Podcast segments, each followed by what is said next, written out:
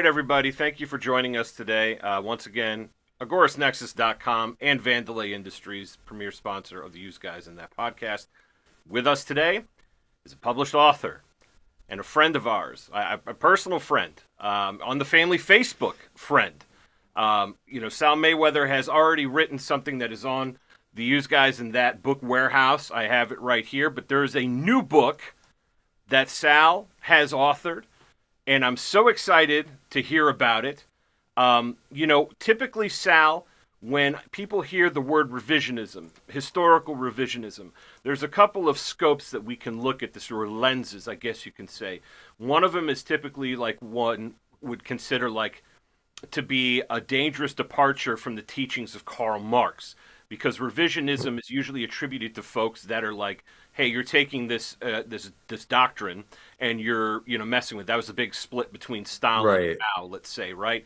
But in this case, this is something that it's an advocacy for taking a look again at long-standing interpretations of history, reviewing them and seeing, hey, a lot of this either information was withheld or new stuff has come up, new research, because as a social science, just like a hard science, right? The science is going to change. It is never settled. Why? Because of new information that comes to light and how we've been fucking lied to all of our lives, especially those of us that were in the public schools, that were taught a certain line of thinking. Tell us about this awesome new book. Let's get started straight away with the title and how you started out on this work. Yes, thank you for having me. It's always great to be back on this show. Love you guys. It was, it's sort of like, I don't know how to describe it really. It's one of those things like as like a poli sci student, like, and even throughout grad school and stuff, it was always in the back of my head, like that there was this underlying narrative, so like historical narrative that got us here. And this book is sort of like, I've like finally put it in print. And I think that to go answer your question, I think that in terms of libertarianism, revisionism refers to the unmasking of excuses used for war making. And that's a definition that Ralph Rako used, the great libertarian revisionist historian. But yeah, you're essentially right. We have been lied to. And the point I make in the book is that the state sort of has to maintain this grand fiction that they have, you know, safeguarded our liberty, and they're going abroad to other countries and spreading democracy. In order to do that, they have to at least embellish and at times outright lie about the nature of historical events. And the purpose of this book, The American Experiment, is to unmask those lies, so to speak. And the title, The American Experiment, comes from the idea that, you know, the Greeks originally tried their hand at limited government with democracy. That failed. Ask Socrates. The Romans tried their hand at limited government. That failed, right? Ask Caesar. And sort of when it was our turn, the American founders sort of got together and said, well, you know what, there was something to that Greek democracy, and there was something to that Roman republicanism. So we'll sort of fuse elements of the two together, and we'll have this sort of federal constitutional republic. And again, the argument in the book is that failed, and that failed at Vicksburg in 1863 or 62, I'm sorry. And that was sort of everything since then has sort of been on a decline in terms of freedom and liberty. I think that that's a very compelling argument. What is it about? Let me go ahead and start with this. I don't know why this needs to be said, but full disclaimer, while I can't always speak for everybody, I can say everybody on this podcast, including our guests, thinks that it's morally reprehensible to own human beings. Nobody's advocating for that. Right. That's fucking awful, okay? Slavery is absolutely zero, no good, not acceptable. Why is it? Now, by the way, before I jump into this question, I would like to make a point. The communist state of Maryland, with its shitty cities of Baltimore, for example, and half of Washington, D.C.'s asshole. Okay, just disgusting, terrible. They target people coming across the border from Pennsylvania to arrest concealed carry holders so they could throw you in jail. We looked it up. It's actually something they do. So it's a horrible communist state. It's also the place where Duncan Lemp was assassinated by the police, okay, which we still have seen no justice from that. But many people might wonder, how did Washington, D.C. survive being surrounded by two, quote, slave states? Well, that's a very interesting thing, see, because Mr. Lincoln, who is the great hero and the founder of the Republican Party, was a big advocate for the freedom of human beings to no longer be shackled, unless you were in Maryland. If you were in Maryland, it wasn't really a problem. Because why, Sal? Was Mr. Lincoln really interested in emancipating human beings because of his own altruistic beliefs? Or what was his real goal during the war between the states? He could care less about emancipating anyone. He said it outright. There's a quote, yeah. On multiple occasions, he's just flat out said it, especially during the Lincoln-Douglas debates. Like back in the day, they would have these long, drawn out, like knockdown, drag out debates that would go on for hours and hours and hours. And if you go back and read the debates, you know, at the time, you're looking at, you know, this in 1860 election, you're campaigning in 1859. No one is going to get elected on a platform of racial equality, right? Everybody in the country, north, south, east, and west, everybody's racist at this time, okay? No one believes in racial equality in America at this point. You'll be laughed off of stage if you said that. So naturally, Abraham Lincoln tries to appeal to the white supremacist voter, which is everybody. And in order to do that, he can't really go against slavery. His argument at the time is not that he's opposed to slavery. His argument is really at the time, his argument is that he's opposed to extending slavery westward into the Kansas territories.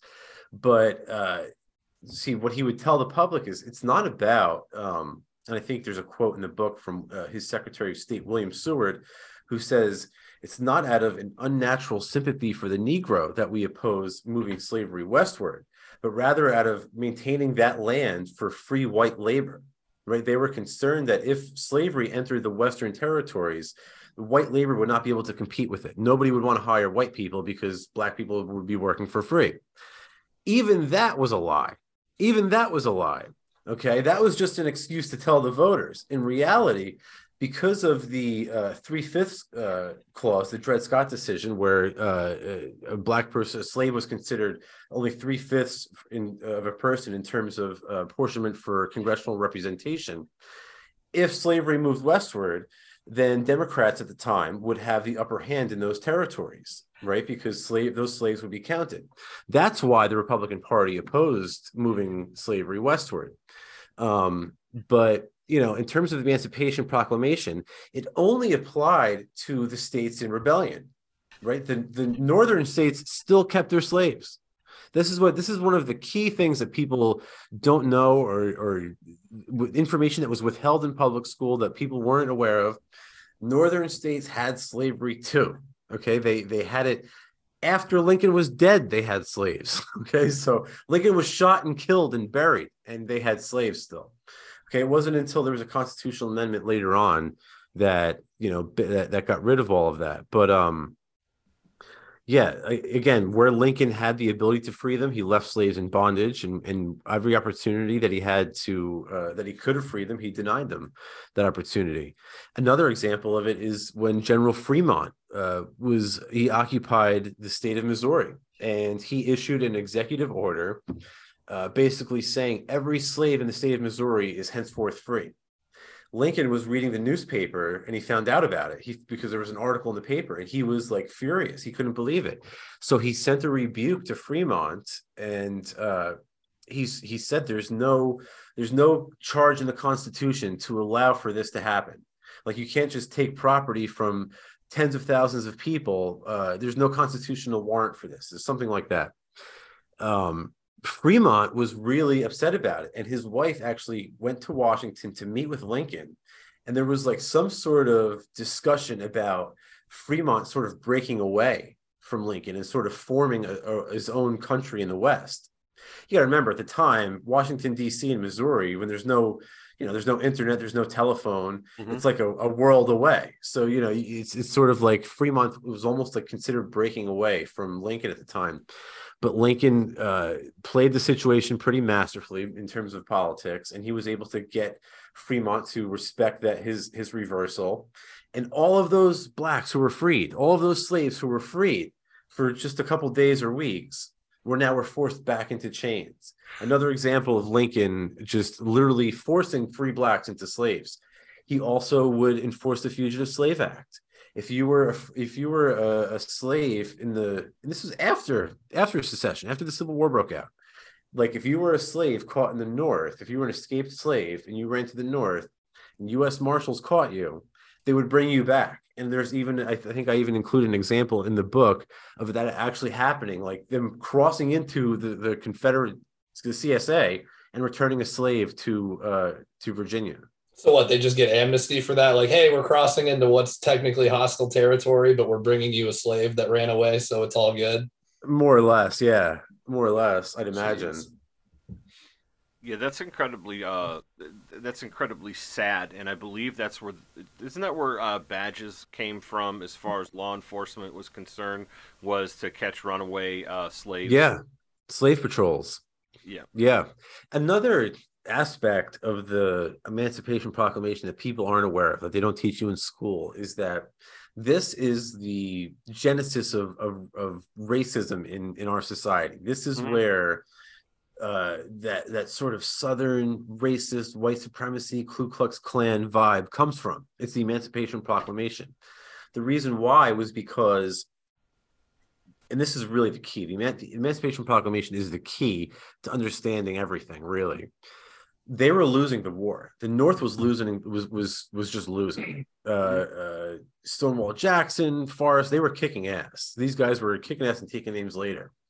And the idea was that if they could change the war from a political crusade to a moral crusade, then Northern soldiers would be emboldened with the moral wherewithal, the moral fortitude to start targeting civilians. And that was what they needed to change the course of the war. Lincoln said as much. He said this is going to be the character of the war will change. This will be one of subjugation. It was what he told an official with the Interior Department, and it was. Once the Emancipation Proclamation was declared, then that's when Vicksburg happened, and that's when everything, all the dominoes started to fall into place. And as a result of all of that, during Reconstruction, a government, the Northern Republicans imposed upon the South a government of mainly Northern opportunist carpetbaggers and freed blacks who they knew would vote in line with Republicans.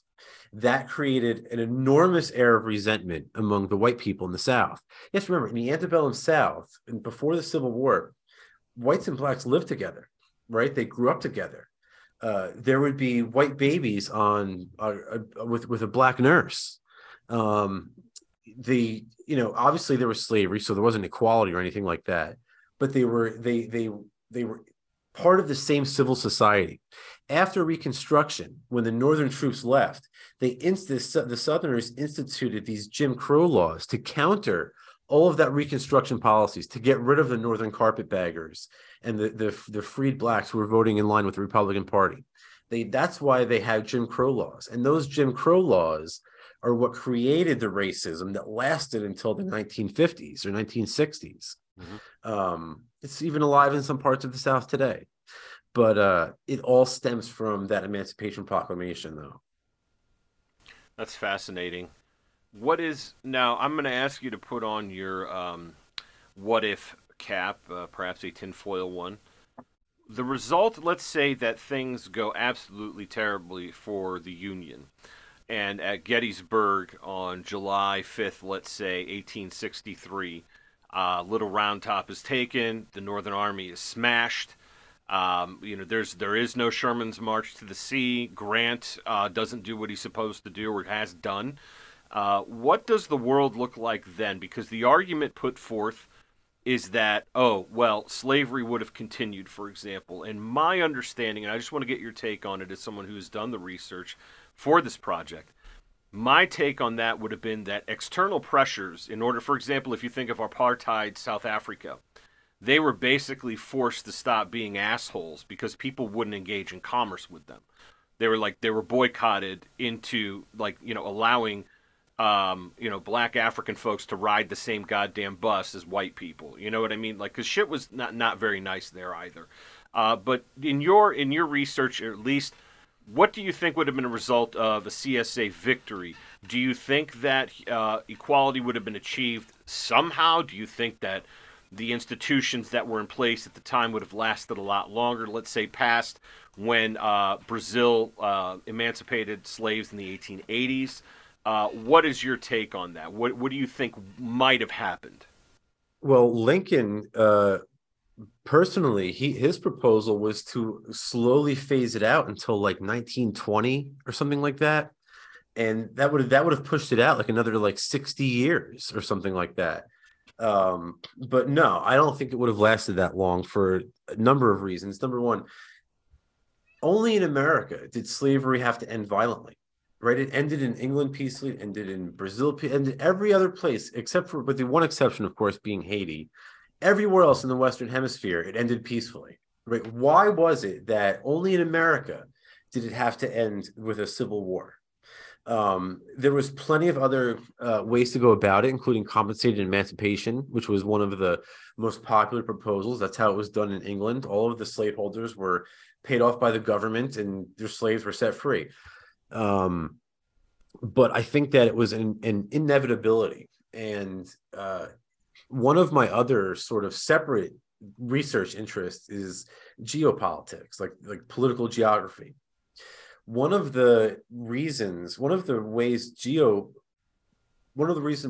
political geographers explain the Civil War is by saying slavery's march westward was halted by the dry, arid climate, right? It was inconducive to the sort of farming and agriculture that was more commonly used with slaves, right? So that sort of put a halt to the expansion of slavery. But no, I think that over time it would have absolutely ended. I mean, there's no slavery around today in the modern Western world. There's no reason to suggest that it would still be around otherwise. And I think that a lot of Southerners at the time were opposed to slavery, right? Robert E. Lee was personally opposed to slavery. He said, if I could free every slave, I would. So no, I don't think that slavery would have continued, but you know, the question, what would the world look like today, is much deeper than just in terms of slavery. And I think that really we would have all been a lot better off, because that was the true America, right? This decentralized federalist palette of sort of different ideas coming from state legislatures and stuff like that. But that all changed, and that we lost that at Appomattox, and that sort of paved the way for the centralization of government and the world wars, the bloodshed, all the Cold War, all the horrors of the 20th century. That's all the result of the Civil War. It all comes down to that. And the other sort of tie that binds here is, I'm sure as you know, Bismarck's centralization of German principalities going on at the same time. Those two events introduced Western peoples to such horror, such bloodshed, that it really primed them up for World War I and World War II. The third way I think that things would probably be different would be in terms of the Constitution. Southern states wanted... The Southern Constitution was a little bit different. There was going to be no tariffs, number one. And the president was to serve one 6-year term, which I think is, both of those things, in my opinion, are absolutely brilliant. First of all, if we had a South that had no tariffs, it was essentially a free trade zone. Northern ports, New York City, Philadelphia, Boston, would have a choice. Either they could eliminate their tariff, or they could just go out of business, right? Because any ship or any manufacturer would choose to use, you know, Charleston, New Orleans, or something like that, or Atlanta, and move their goods northward via rail or via land or something like that. So I think having a free trade zone in the South would have been sort of revolutionary. Could you imagine the economic revolution that would occur if we had a free trade zone in America? I mean, it would be unlike anything we've ever heard of before. So, yeah, I think it would be wildly different. I think it would be a positive, obviously. I think the Constitution, the way it was written, was meant for, I think the Southern states, the Constitution that they fought for was the one that the founders wrote. And I think it was sort of usurped by financial elite interests when Abraham Lincoln and his lobbyist elite banker friends sort of took over. I find these to be fascinating points, you know, especially when we're looking at the historical record and what you just said about these financial elites, and also thinking back to, you know, a real confederation, which is supposed to be kind of what was started out here after the Revolutionary War, at least with the Articles, right? Because that was the gripe of the elite, you know, that showed up in Philadelphia to fix the Articles of Confederation, and just came out with the Constitution instead. Exactly. Fuck it. Right. Yeah. So I always like to think of the what ifs. It's something that we can kind of contemplate and see, you know, perhaps take in one direction or another. And the problem I feel like, and I don't know if you have a similar sentiment on this, but a discussion like this in an open forum, or at least in an academic setting, especially in a public school, or any school for that matter, for a youth to come forward with, you know, let's say they read your book, okay? One would hope.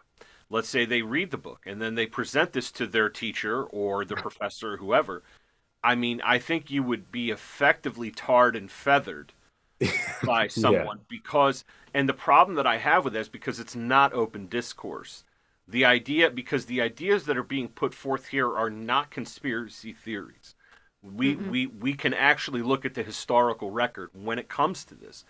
And the thing is that through, I mean, what, 1865 is when, it was April of 1865 is when Lincoln was assassinated, right? So from that point till now, we have essentially a deification of Mr. Lincoln, right? He has been completely deified in stone. He's been deified on the currency. Literally. Yeah, literally. He is the great martyr. All right, and it's because why? I mean, I know that phrase is very cliche, but there's a lot of truth to it, that the victors do write the history books, right? We don't get this other side. I don't know if school children in Charleston, South Carolina get a different story. South Carolina is very bellicose to begin with. A lot of folks don't know or don't remember, at least they weren't taught, that before Fort Sumter, they wanted to leave the Union during the Jackson administration, and Mr. Jackson had to ride down with his goddamn horse in the army to say, hold the fuck on a minute, you're not going anywhere. And this was a Southern president from Tennessee, I believe. You know, there are so many elements to this entire situation that it's not just cut and dry, that it was about slavery. And the argument is people get hung up on it. So, well, what do you think it was about? Well, yes, slavery is an element that we cannot ignore, that it is a part of the story. However, the argument of the states' rights versus the supremacy of the federal state, it was a battle that was also had out to the tune of 600,000 Americans dying, still the costliest war that this country has endured as far as, you know, human beings, not so much in the fight. I mean, I can only imagine and calculate the cost of the destruction of all of the South that took place. Right. The sacking of Atlanta, you know, that's, you know, the Sherman's march to the sea. People forget what that march entailed. I mean, he didn't go for a walk, you know, right. I mean, it wasn't a stroll. So what is it about this particular point in our history that drew you in? Like, when did you first begin to hear these things? I mean, you're an educated individual. When did you really hear about these things? How were you introduced to this particular topic that you cover in your book? So it's not really, it's just sort of where the research led me. It just sort of happened. It just sort of happened naturally. None of this started with Lincoln, by the way. You mentioned Jackson, and that's completely true. That's whole enforcement of the Tariff of Abominations. He tried to get Congress to pass the force bill. Before him, we had Washington with the whiskey tax, right into Pennsylvania legally. And Lincoln relied on both of those precedents when he invaded the South. And without those two men doing that, it would have been really difficult for him to get away with that, right? So Yeah, you know, it doesn't start with him. And again, going back to another thing that you mentioned was the Articles of Confederation, right? When Alexander Hamilton and Robert Morris sort of spent 10 years plotting to overthrow the Articles of Confederation and impose a more centralized form of government, the U.S. Constitution, and they eventually got their way. And they even got a central bank out of the deal. Which, of course, was, you know, handed to Robert Morris, right? It was basically ran by his best friend, Thomas Willing. Mm. And it was a general shit show. It was a general shit show. And that continued. And up until 1865, the people sort of had enough power to sort of push back. That bank got abolished, although they came back again with number two. That one got abolished. But at the end of the day, it was really about the tariff, not necessarily about, and it was about who's paying the tariff, right? So the tariff kept getting raised. In 1828, we had the Tariff of Abominations, which is where South Carolina says, screw you, we're done, we're not paying. Andrew Jackson says, the hell you aren't, sends an armada to South Carolina to force them to pay. Cooler heads prevail, fortunately. And what happens is Congress actually lowers their tariff rate, right? So nullification worked, right? So South Carolina's used at the time, another aspect of all of this is very complicated, but another aspect of this is like what role the Supreme Court should play. And it was never the intention of the Founding Fathers for 9 people dressed up in bat suits to be the final arbiters of constitutional law. That's a joke. If you told Jefferson that, he would be like, what? He would pull his hair out. That's crazy. Mm-hmm. Instead, it was meant for the states. It was meant to be kicked back to the states. And if the states thought something was unconstitutional, they would just not enforce it, right? They would just say, all right, well, we're not going to do that. We're not doing this one because that's not part of what we agreed to. That's called nullification. That's what South Carolina did in 1828 with the Tariff of Abominations, and it worked. That's what the American system was designed to do. It was used the way it was designed to be used, and it worked. Congress relented. They said, okay, we're not going to rob you guys as bad as we were. But they kept pushing, and they kept pushing, and they kept pushing, and eventually they raised tariff rates again, and South Carolina said, you know what, that's it. We're done. We're done. And Lincoln gets elected. Lincoln promises he's going to raise tariff rates even higher, which he does. And as soon as he gets elected, South Carolina is like, see it. We're done. That's it. No more. And he wasn't even in office, Lincoln. It was still Buchanan at the time. Mm-hmm. And that's when all the dominoes started to fall. Like Southern secession happened before Lincoln was even in office. So, you know, it's I don't know. It's a very complicated story, but I think it's sort of all like you can. There's a thread that you can follow the whole way through, and that's what I try to do in the book. Fantastic, and you know, to follow up with that, here's an additional question. Of course, I have my opinion on this, and I'd like to get yours.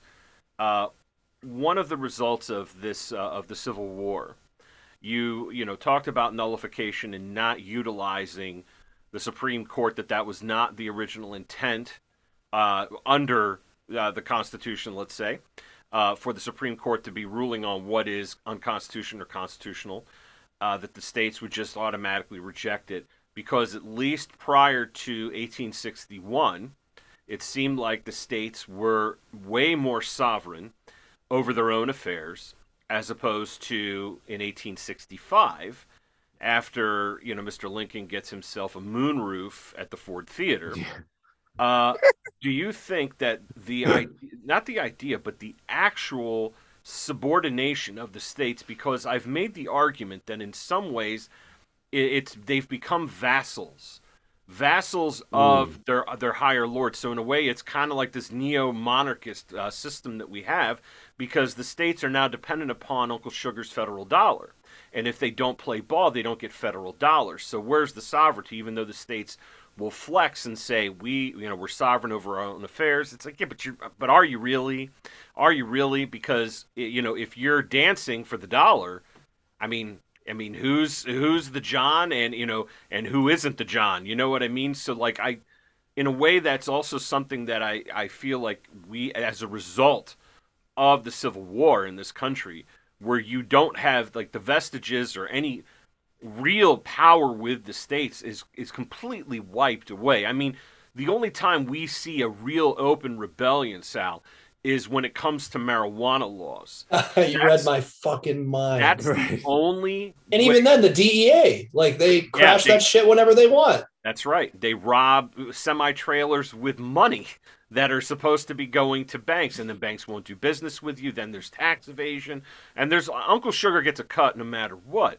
But I think if we start following, you know, the historical trail going back, I really feel that this is one of those results, the inevitable result of the supremacy of the federal state over the subjugated states, even the states like, for example, Ohio or Pennsylvania or any of the northern states who fought for the Union were also subjugated along with the southern states. It was just a natural progression. 1,000%. And honestly, it takes a...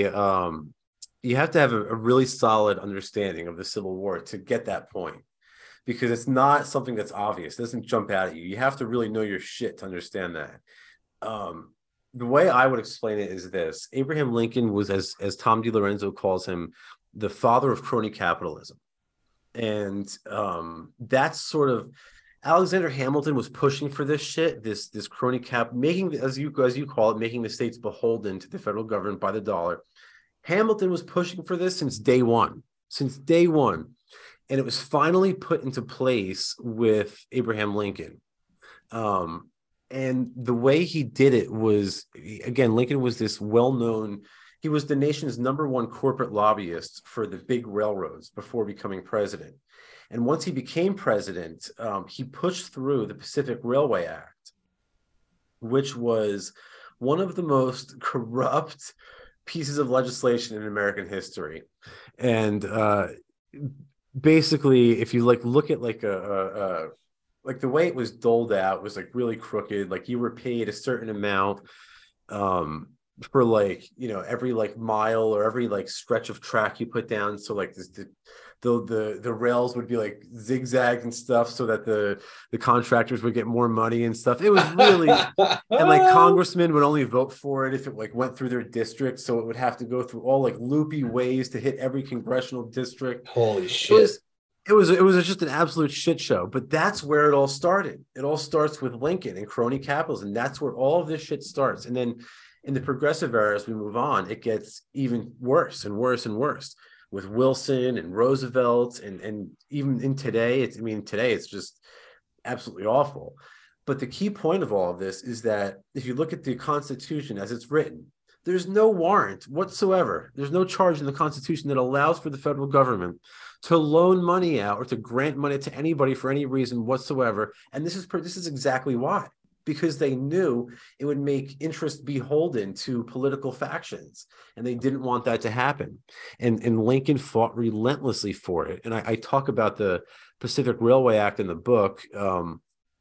It was really, it was this crony capitalist move that was done really. It was only done to enrich Lincoln's friends, but the excuse was that California and Oregon were not really abiding by the Lincoln's banking policy. Lincoln had instituted these greenbacks. The West Coast, they were fresh off the gold rush. They had no interest in dealing with paper money. Mm-hmm. They forbade it constitutionally. The state constitution of California at the time made paper money illegal. Oregon adopted a similar measure. Lincoln started to worry that they were going to secede as well, or at least that was the excuse that he used when justifying his railroad. And yeah, that's where it all started. That's where it comes from. But yeah, you hit the nail on the head. Okay, and thank you for elaborating and giving a little bit more context to that point. But that's something that's always at least sat with me, even before I had a complete understanding, or maybe not even a complete, but just at least a suspicion that this is, probably the way it was designed. For sure. You know what I mean? So, and I thank you for all of that detail that you gave on this terribly tragic event that took place in this country that, in many ways, we are still feeling the ramifications of. Now, what other things would you like to talk to us about that we were not taught and we were lied to Maybe not this audience, all 7.5 of them, bless them all, but perhaps a wider audience would be completely flummoxed. We gained 3 more. Yeah, we did go up by 3. Thank you for keeping an eye on the metrics. You always say 4. I always say 4.7 or some shit like that. We got to keep like a stock tracker or something, like the little green line or red line. Like, there's 3 Amazon workers that got fired. They're like, I got nothing to do, so listen to this guy. What other lies have been propagated that have been force-fed to the population that you talk about it in your book that many may not be aware of? Oh man, so many, so many. Basically, my general philosophy is that if the government says it's true, it's probably a lie. Mm-hmm. It's almost, I would bet it's a lie. I guess just moving like chronological order, you know, there's stuff I didn't cover in the book too that happens, which is an outright lie, and it's all bullshit, of course. I didn't really get time to get into like the Spanish-American War or anything like that, but that was all bullshit. But the election of 1912 was in fact a banker coup, and people don't, this is one of the key events in American history that people don't know, because we've been intentionally, this information has been intentionally withheld from you. You're not supposed to know it. But in 1912, bankers had a coup d'etat where they seized control of the American government, and they've held it ever since. That sounds like I've got my tinfoil hat on. It sounds like I'm talking crazy to you, but I promise you it's the truth. And here's how it happens. Teddy Roosevelt was, he had retired, and he was off in Africa hunting animals and rhinos and all sorts of beautiful animals that you probably shouldn't kill. But there he was, and he had a handpicked successor, Taft, in the White House. And the financial elite at the time, essentially, consisted of 2 camps, Morgan and Rockefellers. And that's a whole nother story we can get into. Yeah, murdering everybody on the Titanic.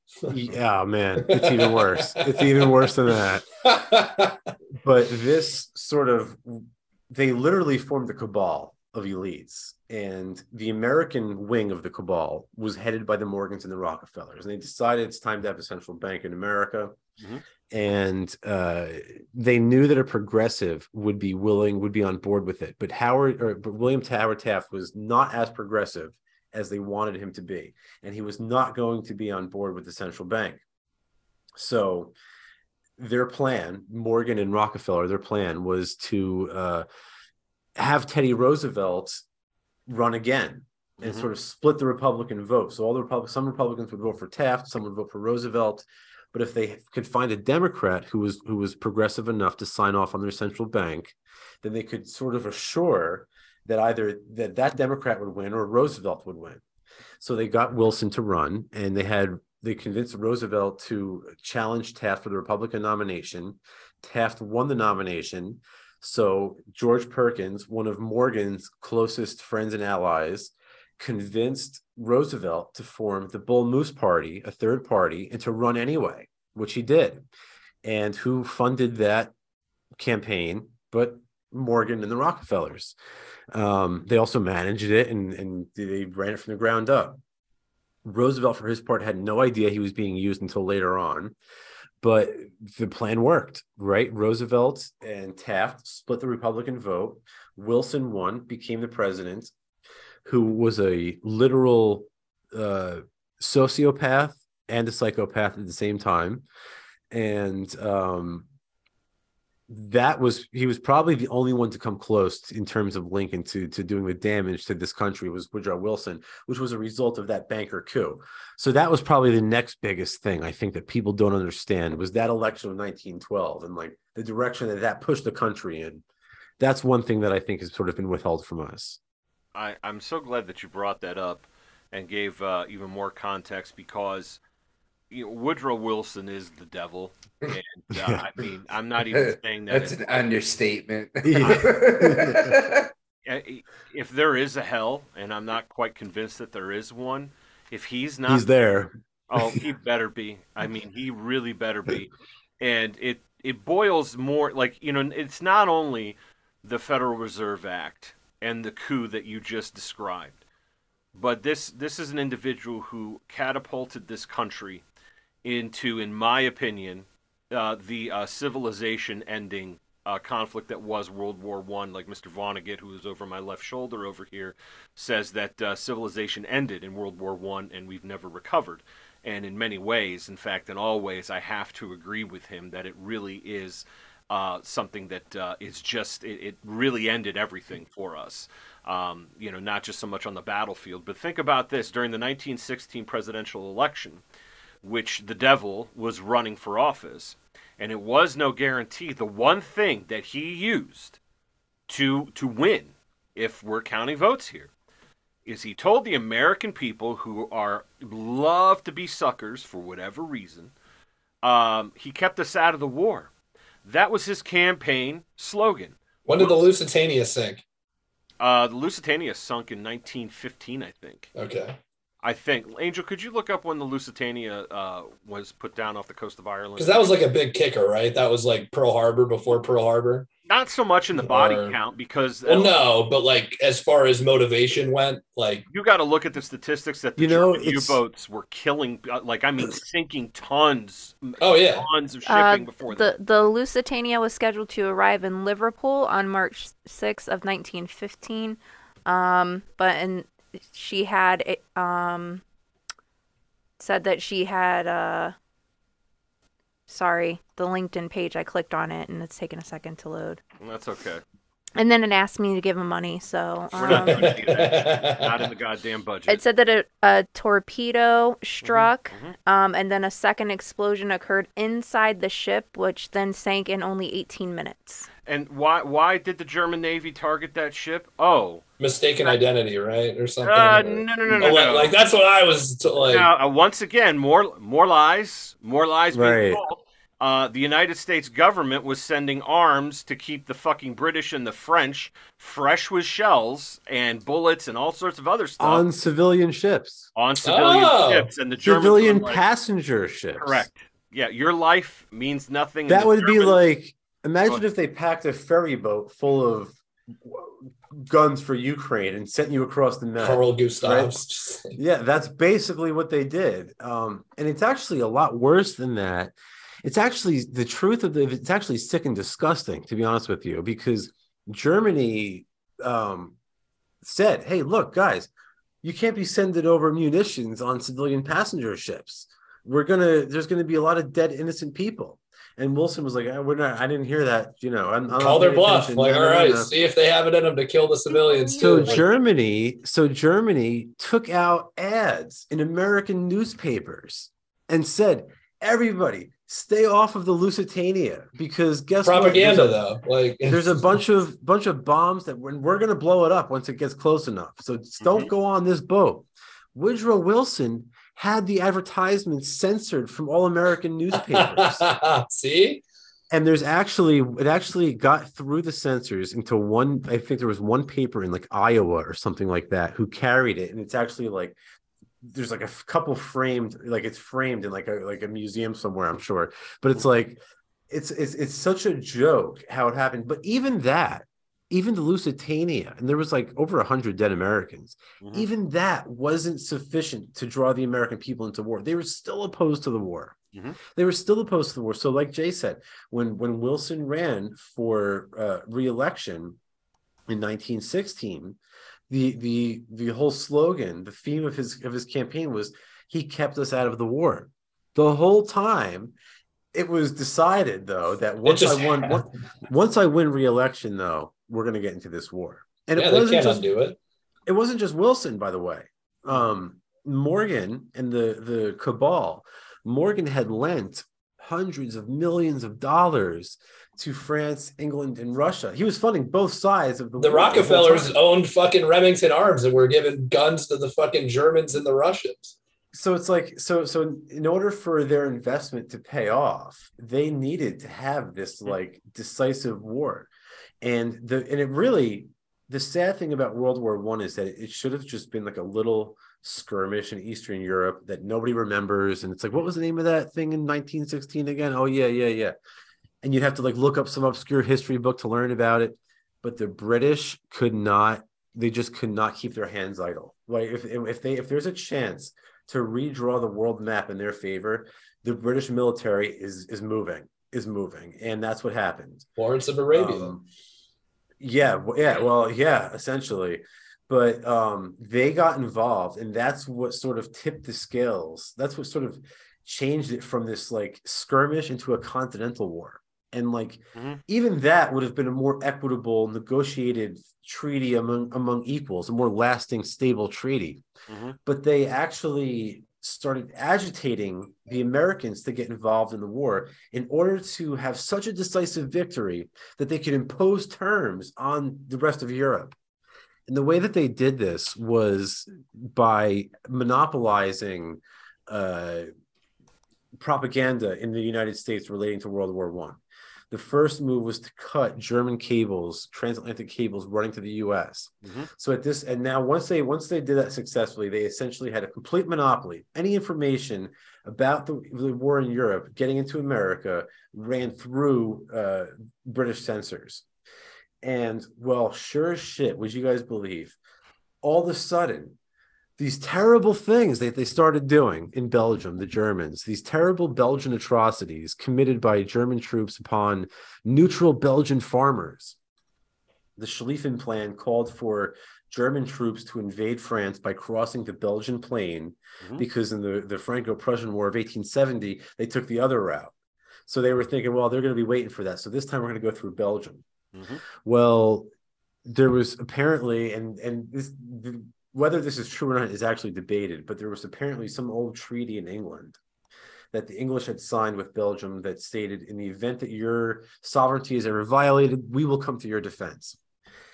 From what I understand, that has been overblown, but I haven't looked into it as much as I probably should. But in any case, that was the excuse for the English to jump into the war. And that's when we started getting this news of these Belgian atrocities. Turns out the Belgian atrocities were completely made up. They were it was a lie. None of it was actually true. They were staged in opera houses in Paris and in other European cities. But that's what, and we're talking like, you know, remember Saddam's babies in incubators? Same shit. It was the exact same thing. So, dehumanizing the enemy, it's propaganda, it's going to rally support. Like, I mean, I can't even remember what example you gave for the Civil War, but like we talked about that, they do it every time. And then you're absolutely right. I have your book laying around here, Jay, either On Combat or On Killing. Like they literally break it down. Because it's like every generation, every war, they get better and better and better at it. Like they're not slacking. They're like, oh shit, how can we make this better every single time? Yeah, always. Yeah, how do we get the killing to get ramped up? And here's the ad that Sal was talking about. Angel found it, which is pretty rad. I'm going to go ahead and share that with everybody. So there it is. It's in print in English, not in German, to let folks know, hey, don't get on this goddamn boat. We're going to put it in the fucking at the bottom of the ocean, you know, and then look at the description. Intending to embark on the Atlantic voyage are reminded that a state of war exists between Germany and her allies and Great Britain and her allies, that the zone of war includes the waters adjacent to the British Isles, that in accordance with formal notice given by the Imperial German government, vessels flying the flag of Great Britain or any of her allies are liable to destruction in those waters, and that travelers sailing in the war zone on ships of Great Britain or her allies do so at their own risk, from the Imperial German Embassy. Okay, so they're letting you know, here's the ship, and I'm telling you, don't fucking use it because we're going to put it put it to the bottom of the sea. Again, Sal puts it wonderfully. People think that, you know, this is my favorite, and you want to talk about dehumanization. Boy, oh boy. If you would have ran, I'm going to show you, like, again, we've just walked into my bailiwick here. This is kind of what I do. Look at this propaganda poster. And for those of you that are enjoying the audio portion only, it is of an ape a great ape with one of the pickle halba helmets that the Prussians had at the beginning of the first of the Great War, holding this helpless white lady with this blood-soaked, I guess it's a bat, but maybe it's a shillelagh. I don't know what the fuck it is. They've used apes for Irish people, too, by the way, when they were coming over here. But whatever. I mean, I'll let it go, at least for today. But yeah, look at this here. And then, by the way, I'd like to shout out Ray real quick. She put me on to Life Magazine. This is from a Reddit page, which has anything that you want. This one is map porn, not the porn that y'all are looking for. This is porn that I watch, okay? Did you say maps? Like topography? Map. Cartography? Yes, right. Cartography, not the other kind that we hate, okay? Not that map. Okay. No. That don't. Oh, we don't even recognize that as a term. I didn't even think of that. Yes. Yeah. Yeah. But this is now, like Ray pointed out, poor Canada is just going to get lumped in with the barbarians. The people in Soviet Kazakhstan are fucked. You are barbarians, according to Life magazine. In 1916, they ran this to remind Americans, hey, if you don't help out the British and the French, this is what's going to happen. So no fucking way. New Berlin would have been Washington, D.C. Whatever. You can have it. Look at the Pacific Northwest into California. Japonica. I mean, we were allies with the Japanese in the Great War, which is funny that they would just so happen to come over here. And then, of course, the province of Mexico would be directly, because it's all about the Zimmerman telegraph, which was used as the excuse to catapult the United States into the war. Oh, was that the sinking of the Maine? No, that was the Spanish-American War in 1898. Oh, okay. That was in Havana. So there was the Germans allegedly sent a cable to the Mexican government saying, hey, you know that huge chunk of territory that you all got your asses handed to you over? Texas, New Mexico, Arizona, California, Colorado, Utah, Nevada. We'll help you get it back, but you got to fight on our side. And we intercepted it. Actually, the British intercepted it, and they sat on it for a little while because they weren't sure what to do with it. It was used as a pretext. I sound like Alex Jones. Used as a pretext to get us into the Great War.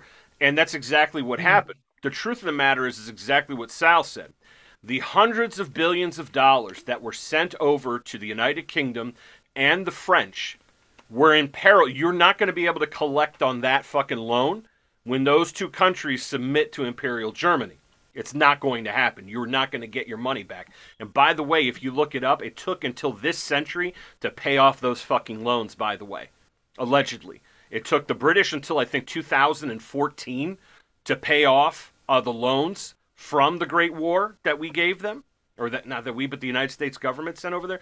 But this is the kind of propaganda that we're talking about here. I mean, look at this. If you don't do what we say and get into this war, like look at where Sal's at in Florida. This is Turconia. I'm not sure what the, I don't know what that even means. Thank you very I don't know. I'm kind of pissed though that they wanted to lump us all in like New Mexico, like kind of. Yeah, how do they? Like, how do you think they decided on that? Yeah, who decided that shit? Life magazine, ladies and gentlemen. they gave it past the Mississippi River too. Like the Gulf still doing this. Like, oh no, yeah, it's never, the strategy has never changed. It's all the same shit. It's just like a placeholder. You just take some shit out and put some new shit in. It's incredibly modular. Like, yeah, literally, like that's a good word for it. Because, but when the fuck did it start? That's what I want to know, because it's like the further back you look, it's like, oh, here's an example of the same thing that's happening now. And you keep going and going and going and going. And it's just all the same shit. Just like a couple weeks ago, I heard someone like on one of these news channels saying something like, you know, Russia's not going to stop at Ukraine. They're going to come here next. And it's like, yeah, right.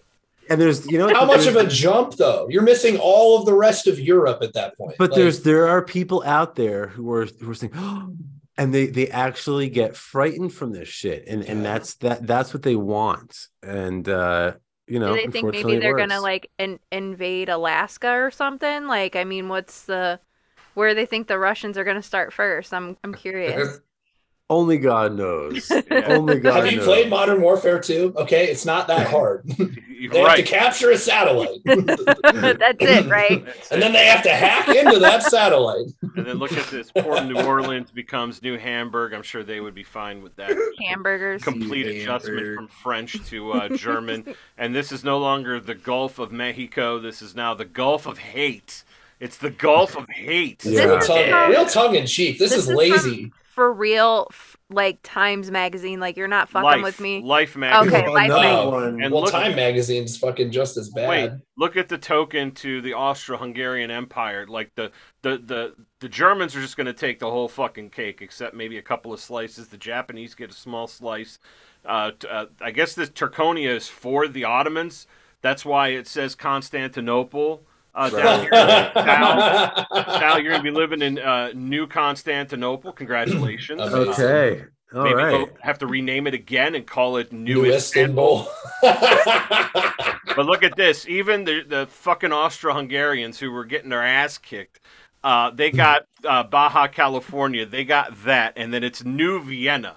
New Vienna. Come to New Vienna, which has nothing in common with the old Vienna, because the new Vienna is fucking hot and tropical. Maybe Hitler would have gone here and painted the postcard shit instead of staying over there and getting really upset. He ended up in Brazil or Argentina. Maybe he could do palm trees really well. Yeah, right. You have to palm trees instead of the cityscapes of old Vienna. That was the whole thing.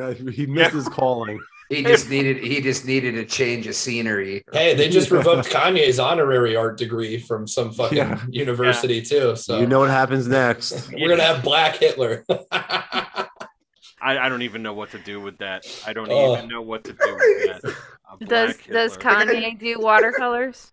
I traded in my hate for Jews for palm trees. It's like George Bush painting all the fucking portraits now of like all the soldiers he had set and killed in fucking Afghanistan and Iraq, and everybody's like, "Oh, see, he's such a good person." Like, doesn't it make you want to vomit? It's like so fucking ridiculous. Like, and everybody's just clapping, like, "Oh, yeah, what a wonderful tribute!"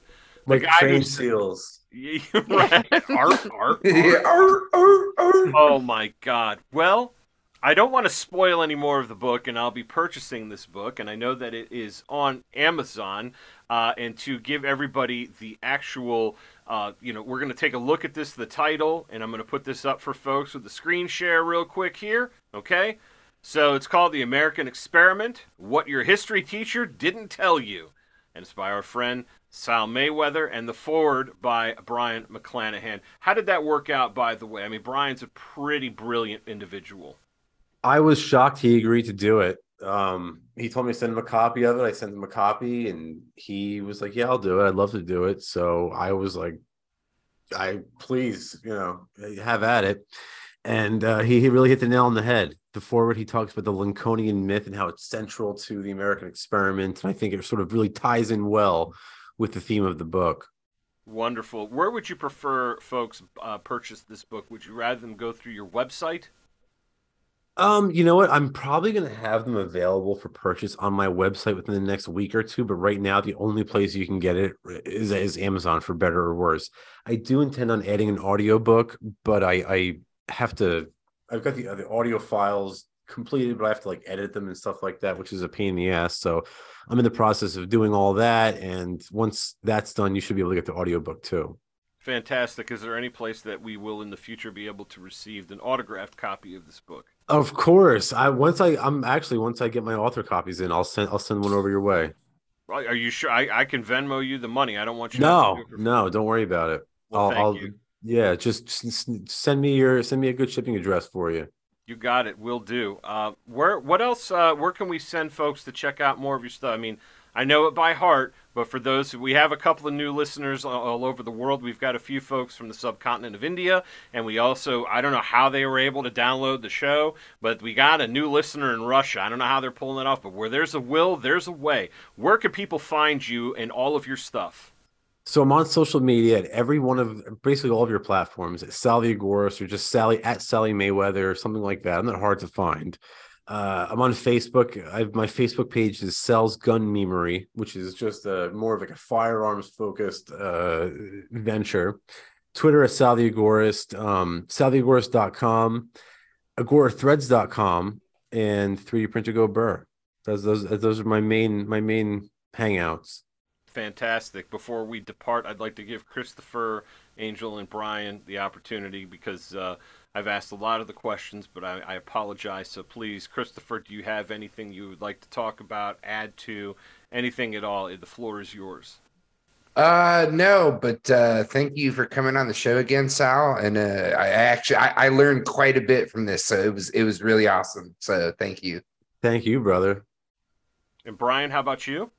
Yeah, I thought it was really interesting. I never really got into the Civil War much as a kid. And I mean, they didn't really, like, I would like to go back if there were any way possible to just like look at every single thing that I was taught in every grade of school and just be like, okay, now let's like redo it and see what else comes up. Because I mean, like you talked about the Articles of Confederation, and it felt like we spent, I mean, we definitely mentioned it multiple times in multiple different grades, but it always was like, well, they didn't have the power to tax, so we had to get rid of it. And then it ended up being like, all better. And it's just like, I don't know. It's like, I mean, I get it. You're trying to explain something to children, so you're going to gloss over some stuff, but it's like, at the same time, it's like, okay, so now we're supposed to assume that taxation is good. And like, there was something about North v. South with like the railroads being different. So there was no standardization and like, you couldn't get anything done. And it was all of it is tilted toward this, like, oh, it's much better to have the centralized top-down approach to everything because then everything's the same, but it doesn't take into account that like, not only are there geographical differences, but there's cultural differences, and it's pretty easy to just ignore all of that stuff, but they're like, oh, you don't have to worry about it. And then, oh man, I feel like there was something else, but oh yeah. And then like anytime you talk about the Civil War, it was all about slavery. If you try, because it's always like, if you try to talk about anything else, it's automatically like, you don't think it's about slavery anymore. Like you, for some reason, are like, slavery was no part of this is what everyone hears you saying. And it's like, no, but like there was other shit. Like you can't just say it was strictly about slavery, but like the second you say that, it's like, oh, slavery wasn't even a part of it. And it's like the duality, I guess. And I mean, I don't think that's like, as much as you get angry with the people that say that, like, it's not really their fault. It's just literally what they were spoon fed for their entire education. And then most of this stuff, like, I mean, for me, it was real bad, like war on terror, Middle Eastern kind of stuff, all of that conflict. 'Cause like, I didn't learn anything different about any of that until I went to college. And it's like, well, then you have to take out a bunch of money and go into debt. And it's like, how many people are really going to do that?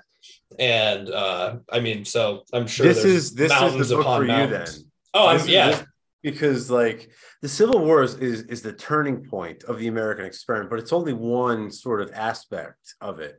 Like in the book, there's like a chapter on Alexander Hamilton and the Articles of Confederation and all stuff like that, and like there's a chapter on George Bush and the War on Terror and Obama and stuff like that. So I try to span like the good and the bad, the rise, the climax, and then the falling action of the American experiment, because you have to document all of it. And like, in order to understand how we arrived at this pseudo corporate fascist police state hell that we're in, you have to understand the whole story. And it doesn't end with the Civil War. It doesn't end with the Progressive Era, World War I or II.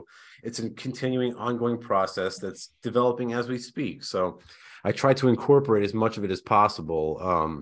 You feel like it's harder to keep up with things now with just how much access there is to information? And like, I mean, the 24-hour news cycle, I don't know when that exactly started, but it's like now with everything's broken down into like a 10-second clip on like TikTok or something. And then the quality goes down, but the volume goes way up. And then you kind of just have to wade through so much. Yes. But I had a narrative the whole time. Right. So I was like, I was telling the story, which would sort of help keep me on track. Okay.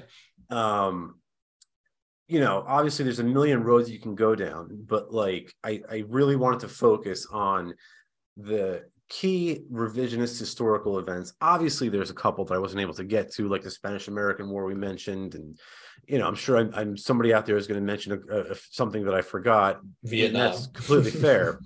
Well, even that, I sort of. Well, you could always do a part two. Yeah, right, right. And I really did. Even the stuff that I couldn't spend a whole lot of time on, I did try to like at least glance over and try to explain and sort of in passing. And that includes like the Vietnam War and the Cold War, which is also super interesting shit. Like how like the Pacific War like sort of bled into like the Vietnam War, like the Pacific World War II, like created the precedent for the jungle warfare that led into Vietnam. It's just all fascinating stuff about, but at the end of the day, the subject matter is like bleak. It's all about how politicians just cull the population down. Yeah, well said. And you know, a lot of times also, I mean, we're on the topic of the Second World War. I think the starting point for that war has been ignored. The actual start, you could go all the way back to 1936 with the full-scale invasion of the Japanese Empire into the Chinese mainland. That's often overlooked. Not even, I mean, and a lot of large casualty numbers. Massive casualty numbers happened. And the end of the war, not only the start of it, which obviously Roosevelt, I think Ralph Rako, again, my favorite historian, I think the way he described it was that Roosevelt, he dragged the American people kicking and screaming into World War II. Again, 88% of people, according to a Gallup poll, were opposed to it. And like that year, he started provoking the Japanese. So he could care less about what the people wanted. He and the bankers and the cabal were set on war and they got it. But also the end of the war, too, with Harry Truman and the dropping of the nuclear bomb. It's all a lie. It's all a lie. We've been lied to by politicians and the political class our whole lives. And also the need for like unconditional surrender. It seems we get real hung up on that and like never really questioned it. But then it's like, oh, yeah, like why can't there be any terms? And like Roosevelt's excuse was, I think he said in like 42, I got the idea of unconditional surrender from Ulysses S. Grant. That's where the U and the S came from. And it's like this man was so historically illiterate. He thought that the U.S. Grant came from a nickname he got called Unconditional Surrender Grant. That's what Franklin Roosevelt thought, which was, I know it sounds like a joke, but it's not. I know, I believe you. Oh man, it sounds like a joke, but yeah, and obviously, and the worst part about all that, of course, is that like was the excuse for the nuclear bomb, and that was the excuse for taking all those islands in the Pacific where American and Japanese youths had some of the most vicious hand-to-hand combat fighting that the world has ever seen. Okinawa still hates. Like they'll stand outside the gates and protest. Saipan, Cape Gloucester, Peleliu, Okinawa, all of those islands. It was just awful, awful stuff. The bonsai charges, like a lot of those soldiers would have like nightmares for the rest of their lives. Iwo Jima, stuff like that. I mean, it's just awful, awful shit. But it was all done in pursuit of an unconditional surrender, which at the end of the war, the terms of the surrender were, we pushed for an unconditional surrender because the Japanese said, well, we'll surrender with the one condition being the preservation of the Japanese emperor. Mm-hmm. And we said, no, we're going to push for the unconditional surrender. Well, once we got it, we let them keep the emperor anyway. Yeah. So it negated the need for taking those islands, for nuking two cities. It was just all needless bloodshed done on the part of politicians, as most wars are. Yeah, truly. And then, of course, you know, if we're going to finish off with the Second World War, I have to point out that more people died during the firebombing of Dresden than died in the nuclear detonations over Hiroshima and Nagasaki, which is a war crime, by the way. Not that all of this was a war crime, but specifically Dresden being an open city with no military use. For no reason. Yeah, it's just no reason. And once again, the angel over my shoulder, Mr. Vonnegut, survived the firebombing of Dresden by being locked up in slaughterhouse number 5, and he documents it in the book also called A Children's Crusade. And made him vehemently anti-war, because he saw it, and he saw the direct. He was the one who had to shovel out the charred corpses of families in their homes as a prisoner of war, and the aftermath of like literal fire tornadoes that ran through that city. It's just that it's all so horrible. And again, another book that I would plug, of course, is Democracy, the God That Failed by Hans Hermann Hoppe, where he actually documents. A lot of people think that warfare has gotten a lot more noble and humane as time has progressed. I'll be brave, yeah. But here's the problem. If you look back at mass casualty, fielding an army of 20,000 people, soldiers, was such an expensive proposition that it happened very rarely. It's only after the Napoleonic era, after the French Revolution, which was the first fascist or communist revolution, depending on your perspective, that you see these massive, the entire country contributes to the army as opposed to the prince or the king begging for money to try to finance this ridiculous operation. And well, now they don't have to beg. Now they don't have to beg. They could just take. By the way, just print. Yeah, or just... Sal, I want to show you the kind of company you keep on my bookshelf here, okay? Uh-oh. So, well, a couple of these you're going to like, a couple of these, and one of these I know you're not going to like, okay? But we got to keep the balance here. It's the light and the dark, the fact and the fiction. I like it. First, I have to tell you, this is a great author right here. This is John Mosher. This is The Myth of the Great War. It's a fantastic book about actually how it was going versus what the propaganda was telling the people and how the Germans actually were chewing up the French meter by meter, quote, end quote, as they were moving westward. So this is a great book. Another one. Sun Tzu, The Art of War. Classic. Yes, it's classic. And, of course, everybody knows this one because he's been hawking it. He now has a new book. And this, of course, is The Anarchist Handbook by Mr. Malice. And this was back in my day when I was friendly with the Center for the C4SS, Anarchy and Democracy. I believe Brian also has a copy of this book before, you know, the Stateless Society and everybody that was, you know, we're not here. There it is. I have like all these laying around, but this one's right. By the way, at the end of the shelf, you are separated from this book, Sal, because I can't have a fire started on my bookshelf. Uh-oh. Keep it for reference, though. We keep it for reference so we can cite why they're wrong. What? I couldn't agree with you more. Angel, do you have anything for our guests before we part company? I was just going to ask you, how long did it take you to research these individual, well, like collective, but also individual topics and tie the whole thing together? The whole thing took about a year. I had the narrative in my head before I started. Like, I knew what I was going to write, the story I was going to tell. But then, like, you still want to know your shit. You want to know the specifics, and you have to, like, know what you're talking about. So that process still, after having my narrative, still took about a year. It was a lot of work. It was a lot of work going into this one. It's a lot of work when you're doing research and you're trying to put things together. Like I said, I do genealogy and trying to match things up and then keeping, you know, things straight and, you know, like trying to, you know, translate Hebrew with Google Translate and Microsoft Word. Oh, forget it. You know, so like it takes, you know, it takes time and it does take a lot of effort when you're trying to do a topic. So I can appreciate that. Like each one of the topics in the book, I think I must have. I mean, I went to school for a lot of this shit, so I kind of knew which direction which books I had to read and stuff like that. But I still went back and reread a lot of it, and I would say I probably did about like 5 to 10 books per topic, just for like basic like research, just to get through the book. So it was a heavy load. It was a heavy load, but I think that the book came out well. I think like the first there's two quick chapters in the beginning on Greece and Rome, I think, but like it's sort of.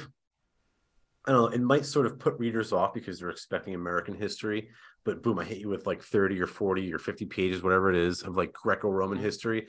But I think it's necessary to tell the story of where the American experiment comes from and how and why it is an experiment. So, you know, that was sort of a topic that I was not as well versed on as American history. So I spent some more time going through, you know, I read Tacitus, Annals, and reread some of my old Socrates and Plato and stuff like that, which I love doing this shit. So it's like, you know, it was no problem to me.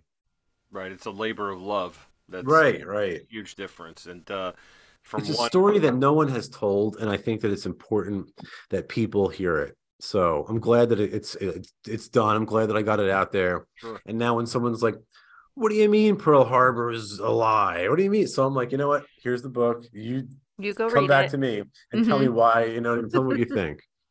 No, I from one academic to another, I can totally appreciate the kind of research that you put in, and the fact, and I have, you know, of course we're pals, but on top of that, you're a published author once again, which to me is one hell of an accomplishment as someone who loves to stick his face in books all day long and read. And I'm kind of a nerd like that, as you well know. All I do. You'll like read. This one. Yeah, oh, no, this one's right up your alley. You'll appreciate this. Oh, I'm giddy with excitement to check it out. That's for sure. And also the important part, and I encourage our audience to purchase the book and support like-minded individuals in your work, because this is important.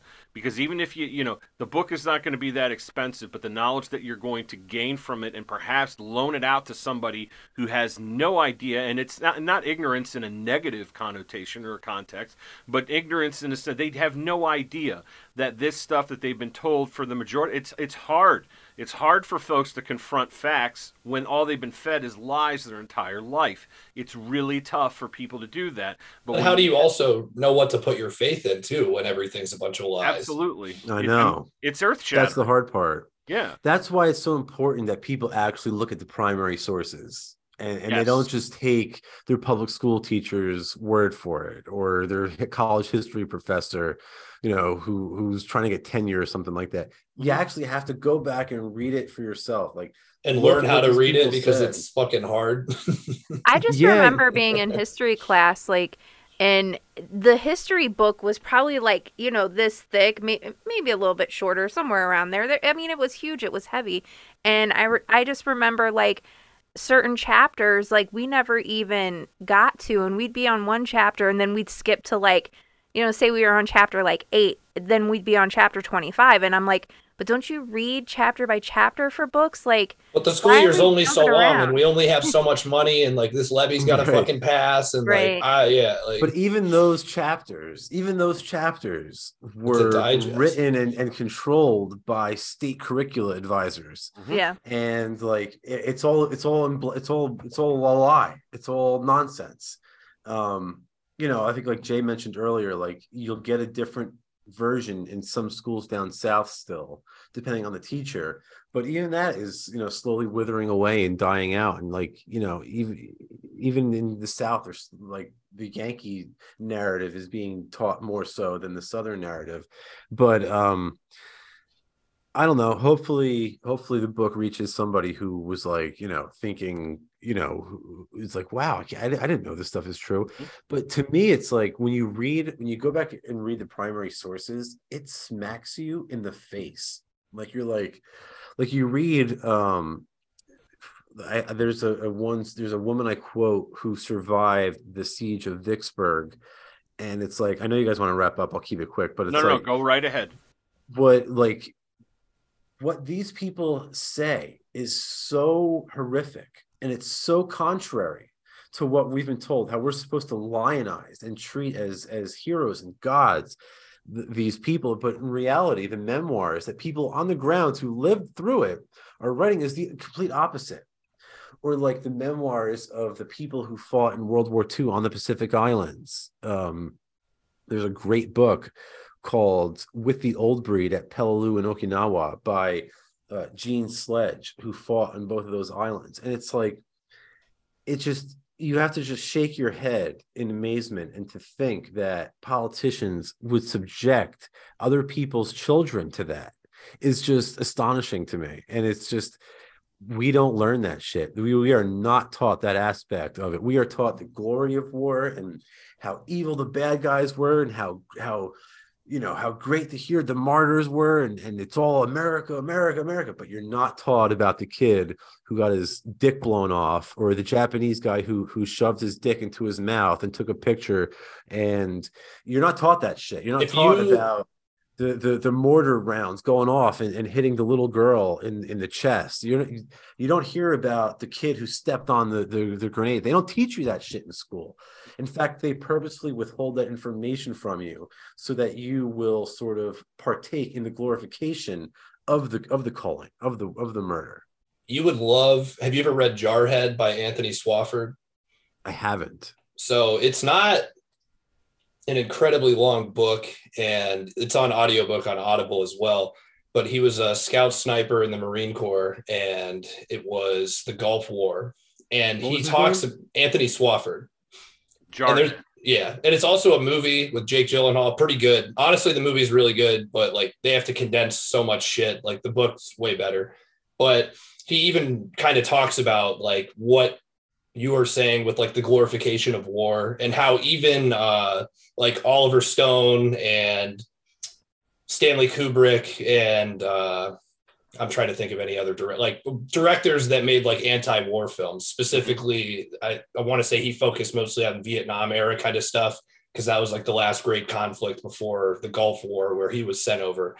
But he talks about how before they were deployed, like they all sat in a room and watched every single war movie they could find. And it's like if people even picked up on the fact that these movies were made to show how horrible it is that you turn youth into killers and then you unleash those killers onto the world and then bring them back if they're lucky enough to make it. Like they didn't, even if they were aware of that and that it's supposed to be an anti-war film, like no one there that was about to get sent over cared. Like they wanted to go be the characters in those movies, because even though the movie should stand on its own and speak for itself, like they don't. Like I remember even when it was before I went to boot camp, like my favorite movie was Full Metal Jacket. And it was like, everybody always emphasized the first, not even half of that movie, when it's like, oh, you're at boot camp and like all this funny shit's happening. And it's like objectively horrible, but like you romanticized it to the point that you're like, oh, I'm going to go do that. This is going to happen to me. I'm going to know what it's like. But then you watch the second half of that movie and it's like, oh, fuck. But like, whatever, like I'll have the training. I'll know what to do if that ever happens. And it never ended up happening for me. Thank God. But like, I'll go back and I rewatch that shit now. And I'm like, I cannot believe that they had me excited for this, because like I'd watch it with like my normal friends and family and they'd be like, you want to go do this stuff? And I'm like, why do you not? This shit looks fucking awesome. And like, I was a smart kid. Like, I mean, in public school. So who knows? But like, I ate that shit up. Like there was no tomorrow. And then now it's like, it's so bad that even though I know it's all bullshit, there's still some part of me that it's like, I know they have real estate inside my head still. Like they did such a good job that even though I know what I know now, there's still part of you that's like, but you still kind of like it. Like you still kind of would have known what it was truly like, even though it would have been horrible. Like, and that's another line, because like, I don't want to spoil too much of the book or the story or anything, but like this guy, Swafford's fucking brilliant. Like, it's funny. He was reading Camus, like it's fucking weird how it all connects. But he talks about how he underwent basically the hardest, cruelest training there was at the time available to anybody in the military to become one of the most elite members of an elite unit. And he never actually, like, he's in combat multiple times, but never actually kills anybody. And there's a part of him that like, it's almost like I want to know if I could have handled it or if I could have done what I was trained to do. But then the other half of his brain is like, you are so lucky that never happened to you, because you would have ended up coming home and being a worse alcoholic, or you would have 100% killed yourself. And like, that's the duality in his brain the entire time, is like, he knows there's this part of him that he's supposed to be because of what he was trained to do. And then there's the other part of him that is a human. That's like, I know all of that shit is horrible. And he's constantly trying to reconcile these two things. It's a spectacular book. But it's funny, politicians, they loved war, but they seldom go and fight them themselves. Oh, never. Yeah, it's been a long time since that happened, that's for sure. And as much as I'm not, I wouldn't consider myself a monarchist, if you went back several hundred years, at least you saw a little bit of that. Like even Oliver Cromwell, who was a war criminal and a genocidal maniac, even he led the new model army out onto the battlefield. You will not see Comrade Trump or the degenerate that needs the Easter Bunny to handle him out there, because I mean he couldn't find the bathroom, let alone the bathroom. He'd be going the wrong direction, Biden. He'd be attacking America. Come on, man, Scranton. This way, guys. Yeah. Well, lady, gentlemen, Angel, do you have anything else since you're the boss? I don't. Okay. Thank you for asking. Sure thing. I'd like to thank, of course, all of us, our friends here, for being on the show. And Sal, As always, I genuinely appreciate you. Love you, pal. I'm so happy for you. Thanks for having me, guys. Oh, it's our pleasure. It's our pleasure, and I hope that we can reach some more folks with the truth, and at least, and even if they're not convinced right now, but at least read and make their own decision about what having all of the information available to them. That's the beauty of it. So with that being said, thank you once again. I would also like to thank our sponsors, Agorasnexus.com, Vandelay Industries, I Paint Akron, Team Mandalore, who keeps cycling very weird, and of course Ray Faba, fine art and design from the Great Lakes. But ladies and gentlemen, I know that you're waiting for this particular ad. Christmas is coming, and if you want to do any coming yourself, let me tell you what, you're not going to be able to do it with the way you smell right now, okay? It's getting a little bit cold out there. Maybe you're neglecting the shower because you get out of the shower. Unless you live in Florida, like our friend Sal does up here in the north, it's gotten a little bit nipply out there. And you're like, it's still like 50 degrees. Today it was 31. Yeah, nice try. But if you want to get down and get into that business and the dung ditch, as my friend Christopher likes to say, you really want to have at it. Todd's Gay Soap from Akron Apothecary will keep you clean. It is a non-discriminating soap, fentanyl-free for your supple ass from gay hands to make sure that you are clean for the holidays. Hanukkah, I'm sorry for some of you who don't like that sort of thing. You know what I'm saying here. But Kanye's not going to be doing anything this Monday. However, I will be. And I need to smell fresh for the first night of Hanukkah. Why? Because I'm not a scumbag. And I appreciate a good smelling ass, and so should you. Check out AkronApothecary.com because Todd's Gay Soap is for that stank ass. Sal, thank you very much, brother. I love you, man. Thank you, guys. We'll see ya. Bye. Bye.